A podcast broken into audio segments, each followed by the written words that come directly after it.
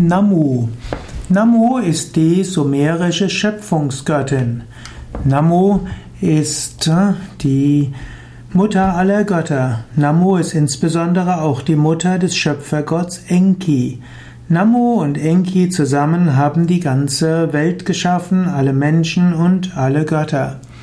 Namu, also die Schöpfungsgöttin, Namu soll auch heißen, dass sie die Götter An gebar Himmel und Ki Erde und dann gebar sie auch die weiteren Götter. Namu gebar dann An, dem Himmel, selbst noch einen Sohn, den Enki. Und an sie und Enki erschufen die Menschen als Gehilfen der Götter. Und es heißt, dass Namu den Menschen aus Lehm schuf und diesen dann zum Leben erweckte. Dass der Mensch aus Lehm geschaffen wurde, das gibt es in vielen Mythen.